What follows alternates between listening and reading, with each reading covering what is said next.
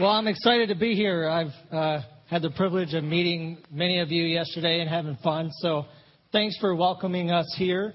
Um, if you didn't know, we came a long way. We came from Michigan a couple years ago. So, everywhere we go is new and fresh. It's like vacation, but scary all the time. So, we get to meet some awesome people.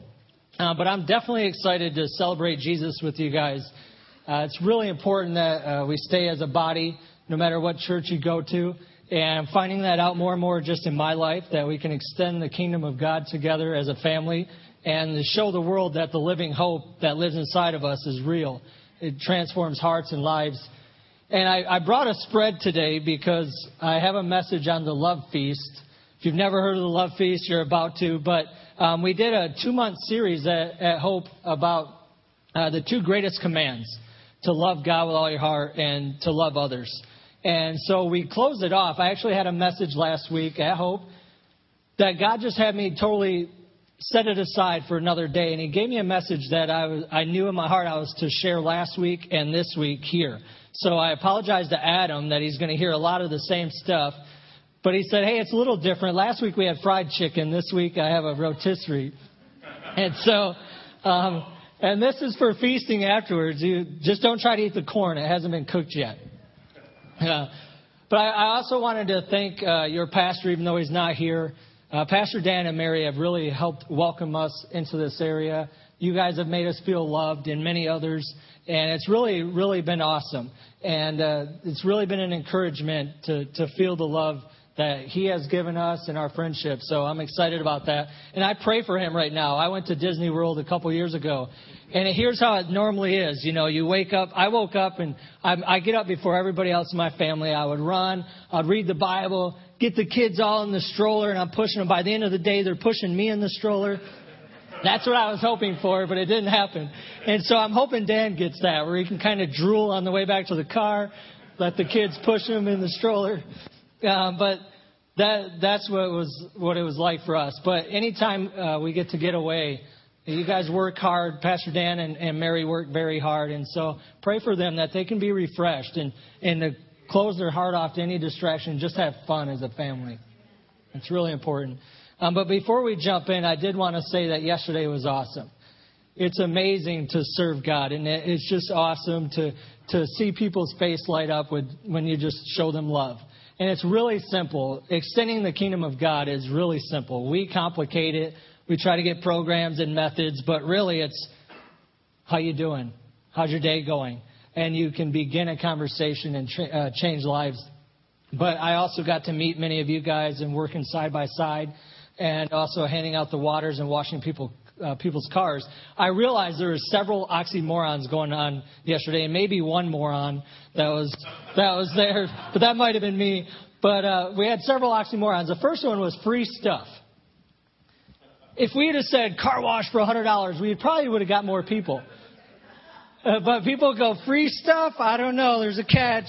And the, when they finally came in, they were always every one of them got their wallet out and were like, "We don't we don't need any money. We just want to tell you that we love our community and we're two churches partnering together. And that's the second oxymoron is two churches in unity. It doesn't happen often. Seriously, uh, what we got going on is going to cause breakthrough in our community. It's amazing. Seriously, I, I haven't seen it like this, and it's only the beginning. The third one is Adam Henderson, a Texan who doesn't barbecue. I was blown away. So I'm just going to have to have him come over. I can show him a thing or two. Uh, you can start with this right there. but he, he got near the grill and he looked like, what am I going to do? I thought, oh my. No, it was a blast. You guys are blessed here with some great people.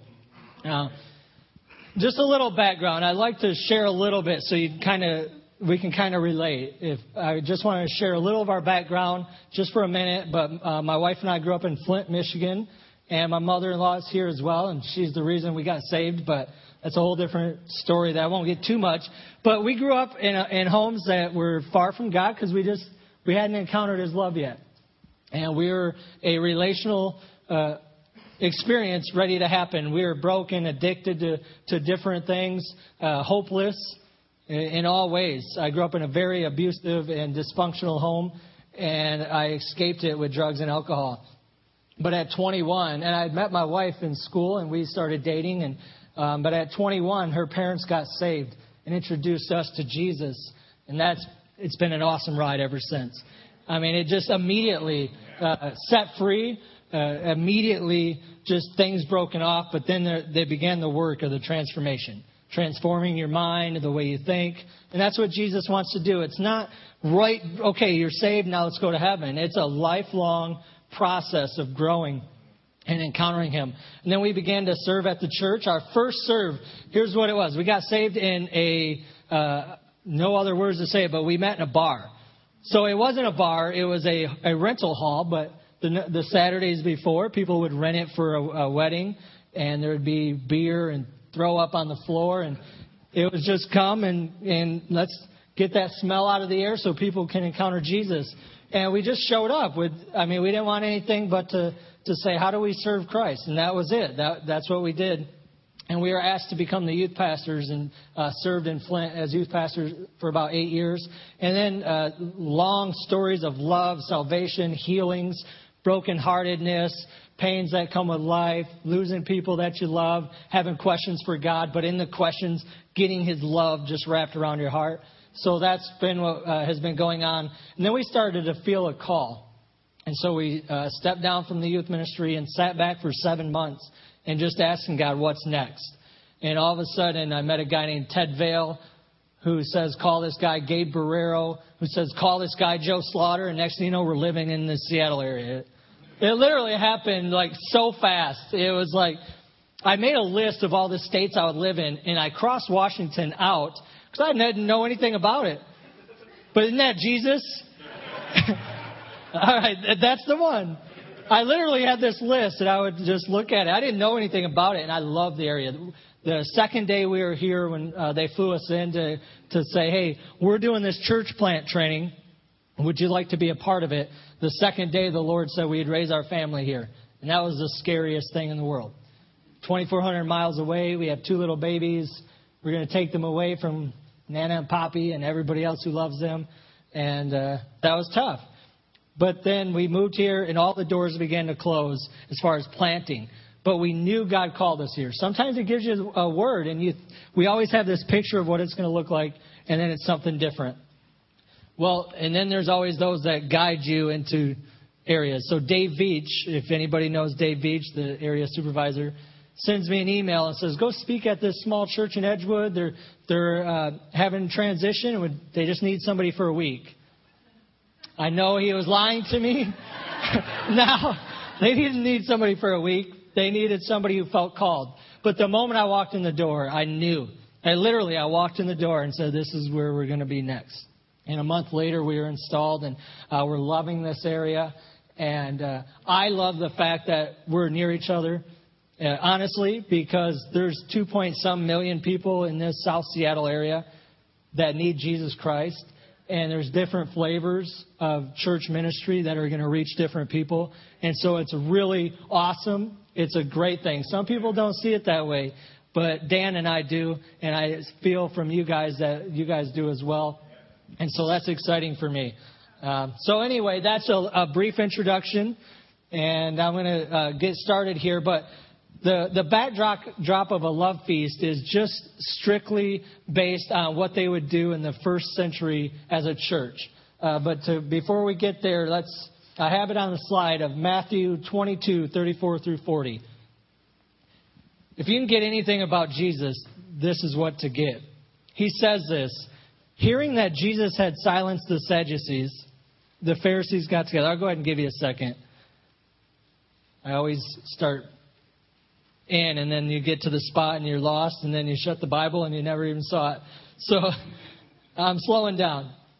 One of them, an expert in the law, I love that. Aren't we all experts in the law? They tested him with this question Teacher, which is the greatest commandment in the law? Jesus replied, Love the Lord your God with all your heart, with all your soul, and with all your mind.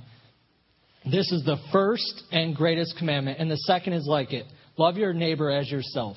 All the law and the prophets hang on these two commandments. For two months, our Hope Church has been digging into this to really talk about how it looks and what it's like to give God your everything in your life. It's hard. But the funny thing is, is giving God all that we have is easier than loving others. So, loving God is, is pretty much the easy part. But then you gotta wake up and you gotta look at your neighbor and you gotta look at your coworkers and look at that person who just cut you off in traffic and you got, you gotta look at people. And uh, that's where it gets interesting. But that's why Jesus focuses on this. Because as we give our all to the Father, He instills a love in us. And first, uh, 1 John 4:19 says that we love because God first loved us. So if He says to love God with all our hearts and to love others, as we love God, He's going to give us the ability to love others. So as we lay out the excuses, I've just never been a people person. Well, Christ says, I'll help you, but I am going to call you to be a people person in many ways. And uh, so it's challenging. Uh, but genuine love is never self uh, generated by us. Genuine love comes from the Father because He is love. And everything should start with love.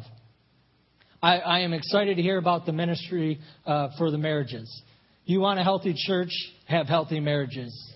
Have healthy families. Raising kids is tough. I mean, I'm over there, love you, Jesus. Quiet down. You know, that's parenting, right? That's that's the hard stuff. But we don't want to just, and we got to work on that because we all come with baggage and different things. And I'm excited to hear that marriages are are are their work, but it's amazing and it's fun. And you're getting ready to enjoy that next week, Adam. And we're excited for you. That's going to be cool. Uh, but I, I love Jesus. It's so funny. Jesus comes and he almost looks like he's the anti God, not against God, but God says, don't do this, do this, don't do that, do this, do this. And the, the, they were trying to live the law out for so many years, but very liberally, as we all know. So they would pick and choose, just like many do now. But so the, the, the Jews were trying really hard to follow this strict guideline that God lays out there. And Jesus comes and just says, I'll give you two commands. Many people, I mean, realistically, deep down, many people look at God as this fire and brimstone God and Jesus as this humanitarian. And that's trouble because Jesus came as God in person. And so to look at all the do's and don'ts and the sacrifices and all the offerings, you know, they had to tithe three times. Think about that. They had three tithes that they did. And Jesus says, I'll make it easier. I'll, I'll give you one tithe. Thank you, Jesus, the humanitarian, right? That's what we think. But so we think uh, many people have this view that Jesus just came as this great guy, and you know God was tough, and I'll show you how to do this, love others, and but he was strong and powerful, and that's why the, the world will look at Jesus as just this, you know, he was so loving, and no, he challenged, he flipped tables, he he he was righteous in every way, but he did it in love. And uh, we see through the life and words of Jesus that he is the perfect represent, uh, representation of how God feels about us and towards us, and how we can feel towards others. Uh, so as we hear the commands to love God and people, we're given insight into what is really important with God, and that's relationship. Even in the law, it was all about relationship. The law was relational, and it's hard to see that when we look at it as do's and don'ts. But he was saying that I want you to be close to me, and I'm going to help you do that. And here's how. Because I can't stand in unrighteousness. I can't stand with you in sin. And so here's how you can stand with me. That's what God was doing in the law. And it wasn't meant to be this difficult thing that you just did uh, religiously. And it was to get to God. And then he sends Jesus and becomes the law. Now we can relate personally. Now, I'm going to fast forward. So now we're at the time where Jesus died on the cross. Yes, he rose again. He gave us life. And now Paul, the, the Adolf Hitler of his day, gets saved and starts wrecking everything in an awesome way. Starts changing lives everywhere he goes. And now he went to Corinth and he started a church. And he leaves Corinth and he's wanting to know how this went. When we start to read 1 Corinthians, it's actually at least the second book that was really written. Because in 1 Corinthians, there's uh, insight into communication that had already been going on. So he had been trying to help the, these people out uh, for a little while now. They were not living out the commands that Jesus laid out. They weren't loving God well, and they weren't loving others well. Uh, though this is, uh, as I mentioned, is First Corinthians, it's really a second, at least a second letter that was written to them. So these problems were not going away; they were actually getting worse. So open up to 1 Corinthians 11. This is where we get introduced to the love feast. I have it on the. Uh, I, I know my. I'm still learning how to do PowerPoints and get them ready. So uh, I had my guy Nick all over the place last week, and he's like, "Can you just give me a printout before, and I'll kind of know where you're going?" So I apologize, uh, but I'll read this to you. In the following directives, I have no praise for you, for your meetings do more harm than good. It, that that's true in a lot of churches. In it, your meetings do more harm than good. In the first place, I hear that when you come together as a church, there are divisions among you. And to some extent, I believe it. No doubt there have been differences among you to show which of you have God's approval. So then, when you come together, it is not the Lord's Supper you eat. For when you are eating, some of you go ahead with your own private suppers. As a result, one person remains hungry and another gets drunk. Don't you have homes to eat and drink in? Or do you despise the church of God by humiliating those who have nothing? What shall I say to you? Shall I praise you? Certainly not in this manner. This time together was called the love feast. We'll see that in a second in Jude 12. But the tradition of the first church was to come together and have a potluck. Communion in the first church was extremely important. You actually had to take a class for almost a year to know what it was meant to be a follower of Jesus. And so they would take you through, and then you could actually come in weekly. They would do this and have communion. This is my really youth pastorist, sad way, non creative way of having some prop. But this is as creative as I've ever been. So I hope you enjoy it. But this was just to represent, this was what communion looked like. So you came in as a family and everybody was supposed to bring whatever you could. If you had a lot of money, you could bring a little bit more. If you didn't, you just came as you are. And that's, that's the picture of what it was supposed to look like and anyone who was following Jesus could come in.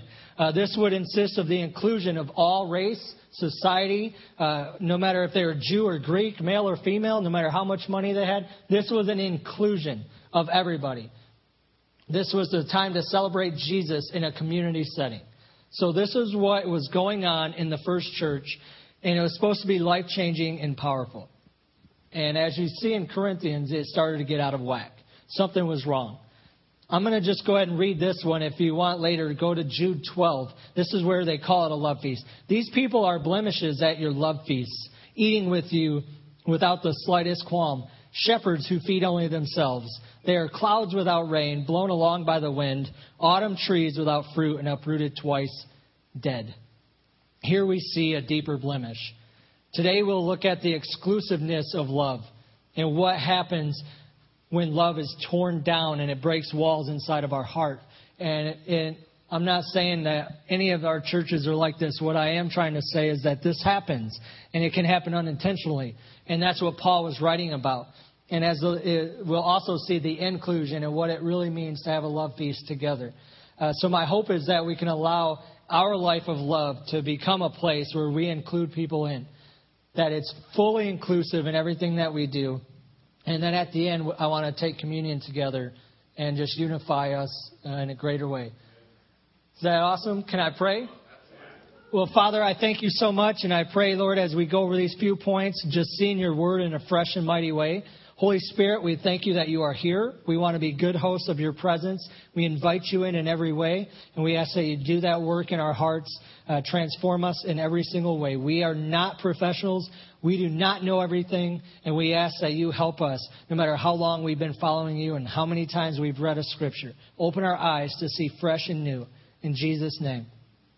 So here's what the exclusiveness looked like of the love feast. The first one is there was division among them. So they had let their differences of opinions, of prejudices, class judgments, they let all that get in the way. And it began to destroy the relationships.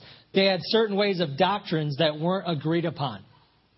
Some thought that uh, you were supposed to follow the Jewish feasts, all the festivals. They had a hard time separating the Jewish life with this new Christian life. And imagine that. I mean, you and I would feel the same way. Uh, God teaches us this, and then Jesus, as a man, came on the earth and he lived this out. And now we're hearing that it's going to be different. We don't have to do all the all these things to get in relationship with Him. It's done. He said it is finished. But that's hard. It's hard for us now, isn't it? It's finished, but if I don't read three pages, I feel guilty. We do that, right? We start setting up these things in our hearts. Uh, but as a church, they were doing this. They were supposed to, were we supposed to keep circumcising? This was a big thing to the new church. It became a distraction. What about the sacrificial system? To a different degree, we're like this today. We have different beliefs than a Baptist, a Presbyterian, a Methodist. Does God heal? Can you lay hands on me and heal me if I have a wound? Some people would say no. Me, personally, I say, please, pray for me. I, I, I like this guy named Bill Johnson. He once said, I will go get prayer if it's for pregnant women. I'm going up and getting prayer. I'll always take prayer, right? And so that's how I am. I'll raise my hand, pray for me. Um, but there was division, so they were letting division come in. The second thing it says is there were shepherds who only feed themselves. Again, 1 Corinthians 11:21 says, "For when you are eating, some of you go ahead with your own private suppers. As a result, one person remains hungry and another gets drunk." See, what they were doing was creating cliques. It's hard not to, right? You like certain people. We like people who like our opinion, and we like to hang around with people that are like us. And so naturally, we can form cliques unless we really work on it. Well, this was happening here with the supper. So it said the rich were eating everything. They were eating everything, and those that had little weren't able to eat. That's a big problem. These cliques were causing uh, the rich uh, to eat, the poor to go without, and it was doing what? It was bringing shame. So if I have nothing and I come to the table, now I don't get to eat anything, I feel even worse. So you bring everything you have and then you eat it, and now I'm leaving this place that I'm supposed to be getting free in more shame. That's a problem. They were leaving hurt and ashamed instead of leaving free. Another thing it says in the word is there are clouds without rain. It's Seattle. We can talk about this, right? Too many days there's clouds without rain. Uh, but the people were coming in hoping to hear something about freedom. They were hearing about this Christ who heals. They were hearing about this, this freedom in Jesus, and I could be set free, and I've heard He healed so many people, and I'm going to come in, and now I'm waiting for a refreshing clouds, they bring water. Look at this beautiful green state. It doesn't look like Idaho or Arizona here, right? This is green. It's beautiful. It's because the rain comes and actually the rain falls out of the cloud and refreshes. And so, like clouds promising moisture for the parched land, they were false teachers promising soul satisfying truth, but they weren't offering it. And so, people came in wanting to hear truth, and they leave feeling ashamed and dry and more parched. They are trees without fruit and uprooted twice. Trees and fruit should offer nourishment and reflect Christ. We are to be asked to be known by our fruits. And it, it, as they come in, what fruits were they seeing? So if I want to follow Jesus, I need to be rich. I need to hang out with these people. And I need to believe in this. And then I can be included. That's not what the tree was supposed to happen. It was actually false hope. So they're offering them to come in and sending them out in worse shape. They were wild waves of the sea. I promise you I'm going to get to good news. It's okay. Like wild waves churning up the bottom of the sea, they were stirring up moral filth, strife, and discourse. So a picture a tsunami or, or any of that when a hurricane comes through. It's not only the land that gets messed up, it's all the coral. It's everything underneath getting getting stirred around. And uh, all that really breaks up the life on the bottom. And that's what was happening. They were like wild waves that were stirring up this garbage. We've all been around that kind of stuff in our life. And then finally, it says they were wandering stars. Imagine a shooting star. It flashes through really fast, gives you a glimpse of hope, and then it's gone into eternal oblivion. That's what was going on here. Their hope was over as soon as they walked in the door. As I read this, I go, these guys were idiots, right? It's obvious when we're reading it. Why would you do that? Jesus is free. He sets us free. Can't they see they're hurting people? That's what I think when I read it. But then I remember all the times I've been a part of this. I remember all the times I've helped, even not on purpose, playing parts of this in my life. I mean, if we can all be real. Uh, if it's not you, maybe it was your neighbor next to you that has done stuff like this. But it's, it's okay to, to let God teach us, and that's what Paul was doing. As we know, he wasn't done with the church in Corinth. He didn't just wipe it out. God ended up moving and transforming lives. But that's why we have a huge movement. Right now, there's a ton of people that don't go anywhere to church, but they truly, honestly believe in Jesus. But they don't believe in us. It's real. It's real. They're sitting back watching podcasts. It's easier than ever to not go to church. But Jesus created community for a reason, and we're going to talk about that. But th- we got to talk about why people aren't wanting to pull in the driveway of a church for a free car wash. There's something attached. This is what will happen if I open my heart to those people once again. This is what's going on in the hearts of people. But of course, there's a better way. And the love feast was supposed to offer this better way. And I wanted to end by talking about how it could be if we uh, were a place of inclusion, a place that offers love, hope, and freedom in Christ. Not just in our church. It should start in our homes, and then in our community, our place of work, and then the church. As we come in on Sunday, it's just a time to go, man, did, you should hear what God did on Tuesday. Man, that guy at work, he hated me for being a Christian. He asked me for prayer today. Stuff like that. That's what we come in together and we get to be a part of this. And that's the first point is unity among us. In Acts 2, the Spirit fell when they were in unity. They were together and they wouldn't leave. They would not leave until the Spirit fell. That's awesome.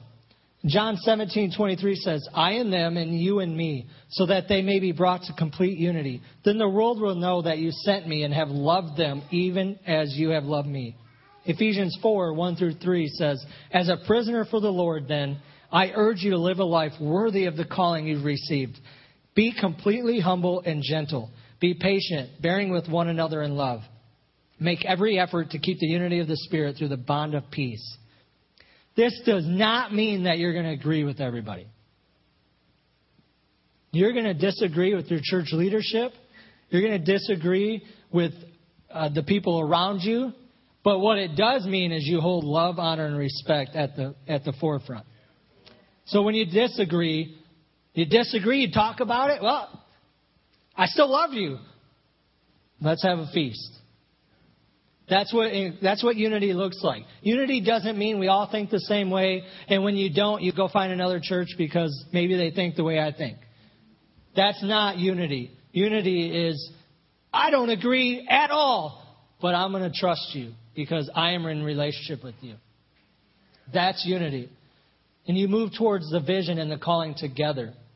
I had mentioned I, uh, I, I, keep pointing at him because he heard this message last week, and I shared this point. But I had met with Nate uh, over at PSCC, leads worship there, and I just wanted to talk to him and uh, just introduce myself, and this is what we're looking to do. And he was sharing some principles about his leadership style of saying, I learned, he said, I learned a long time ago that I'm not trying to get people to do what I feel PSCC is supposed to do. I'm trying to say all of us are looking at Jesus and following him. And it takes the pressure off anybody in leadership, right? You would say, don't just follow me. I'm only trying to follow what we hear. So together, let's do this together. That's inclusive.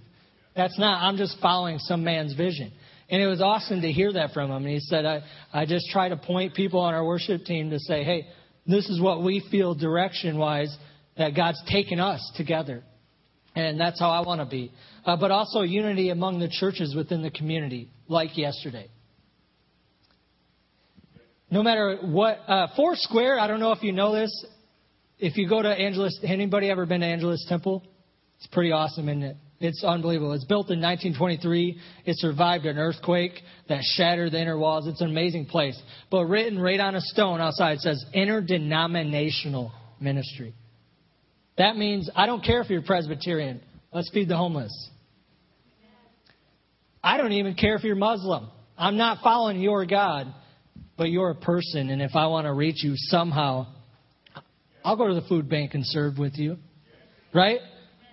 We don't have to be afraid of the enemy because we have the, the King of Glory. At least just an understanding of each other's roles. At least. If you don't partner, at least just understand there's a place. There's a place. The second thing on this is shepherds who care for the flock. Acts 20, 28 says, Keep watch over yourselves and all the flock of which the Holy Spirit has made you overseers. Be shepherds of the church of God, which he bought with his own blood. 1 Peter 5 2 says, Be shepherds of God's flock that is under your care, watching over them, not because you must, but because you are willing, as God wants you to be, not pursuing dishonest gain, but eager to serve, eager to clean up throw up and spilled beer and our family's mess and our neighbor's mess. Here's the deal, though. That's not just talking about pastors. You are a leader if at any time in your life you're pointing anybody to Jesus. Because now all of a sudden you've taken a leadership role of saying, I've heard of the King of Glory. I know where you can find him, and I'm going to point you to him. They're going to look to you now in some form of leadership. So he's talking about you to be a good shepherd of your family, of your neighborhood. I propose that all of us are leaders if you're pointing people to Jesus. And then here's the one we're all used to clouds with rain. I'm learning that. You know, I, I said this last week that when it rained a couple of weeks ago, I was like, yeah, I've officially arrived in the Northwest when I'm celebrating rain. This is awesome. That maybe it's just me. One guy punched me in the throat when I got done, said, don't ask for rain. That never happened. But be someone who's a refreshing person to be around. You ever been in one of those moods where people get around you and they quickly get away from you? We've all done that. But how about when some you get around somebody and you just feel like I feel refreshed. They're a breath of fresh air. And maybe you're discouraged. Maybe you've been looking for a job, or maybe you're afraid you're getting let go, and you're just carrying that weight, that burden. And you get around somebody that's carrying the peace of Christ with them, and all of a sudden, your problems don't look as big. That's, that's church. That's what we're supposed to be about. It's tough. I'll tell you right now. I, uh, I'm looking for a job. I had to move down here. In order to move down here, I had to qu- I had to quit my job. I was it was a mutual thing. Our company does not hire south of Seattle. I worked in Lynnwood. I did it for two weeks, and five hours in a car a day was no fun. So I gladly left. But now I'm just putting in positions. I actually had a job that fell through, but I just trust God. I trust God with all my heart. And uh, so there's stuff in our lives. Doesn't mean that your life's going to be peaceful in all seasons, but it means we have the peace that can come when we're hurting. And we as people can offer that to other people. It's the truth that sets us free. And that's what they were missing. They, they came in looking for a soul satisfying message. They weren't getting it, but we can offer it. And then they were a fruitful tree. Matthew 7, 16 and 17 says, By their fruit you will recognize them. Do people pick grapes from thorn bushes or figs from thistles? Likewise, every good tree bears good fruit, but a bad tree bears bad fruit. Romans 7 4. So, my brothers and sisters, you also died to the law through the body of Christ, that you might belong to another, to him who was raised from the dead, in order that we might bear fruit for God. All of us know people that claim to, to love Christ, but their, their fruit isn't there. They're screaming all the time, their negative attitude. There's something missing. There's an element of the relationship that's broken down. Even as believers, we go through those seasons, uh, but we don't have to stay in that. We also know some people who love Jesus, and we can see it as a fruit in their life. You know them. You don't even they don't have to carry around a big cross and a big Bible, and they don't have to have a bumper sticker. But when you're with them, you just go, something's different about Adam. There's something, and they start to ask, why are you weird? Why are you so different? We're all afraid of this pink slip, and you're walking around whistling. What's going on with that? That's what I. That's what I'm talking about, where people are, they start to see good fruit in our life. We can choose. We get to choose to be a good fruit. And we can be a calming sea. Have you ever been in a time of chaos? I mean, just uh, you have no idea what you're going to do next. And it's kind of going along with the rest. But then you walk into a, a room and you just feel peace. It just feels different. Everything else around you is still unstable, but you walk in and you feel that peace. Instead of a, a raging uh, wild wave, it's a peaceful calm.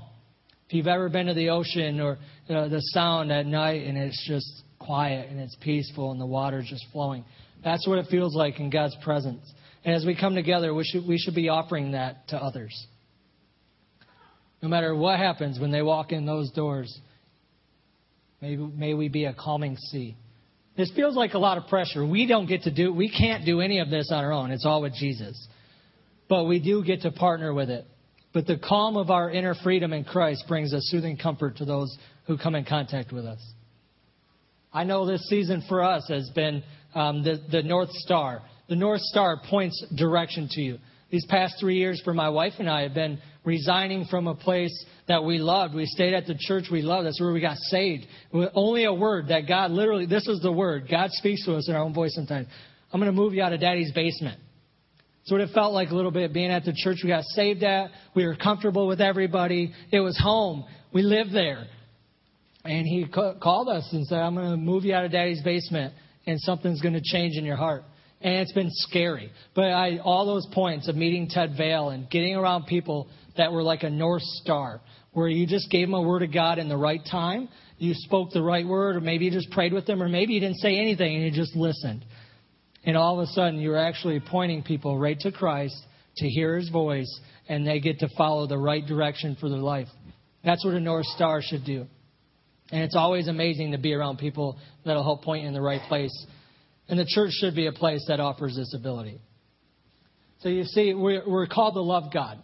Again, that's the easiest part. The hard part is loving each other.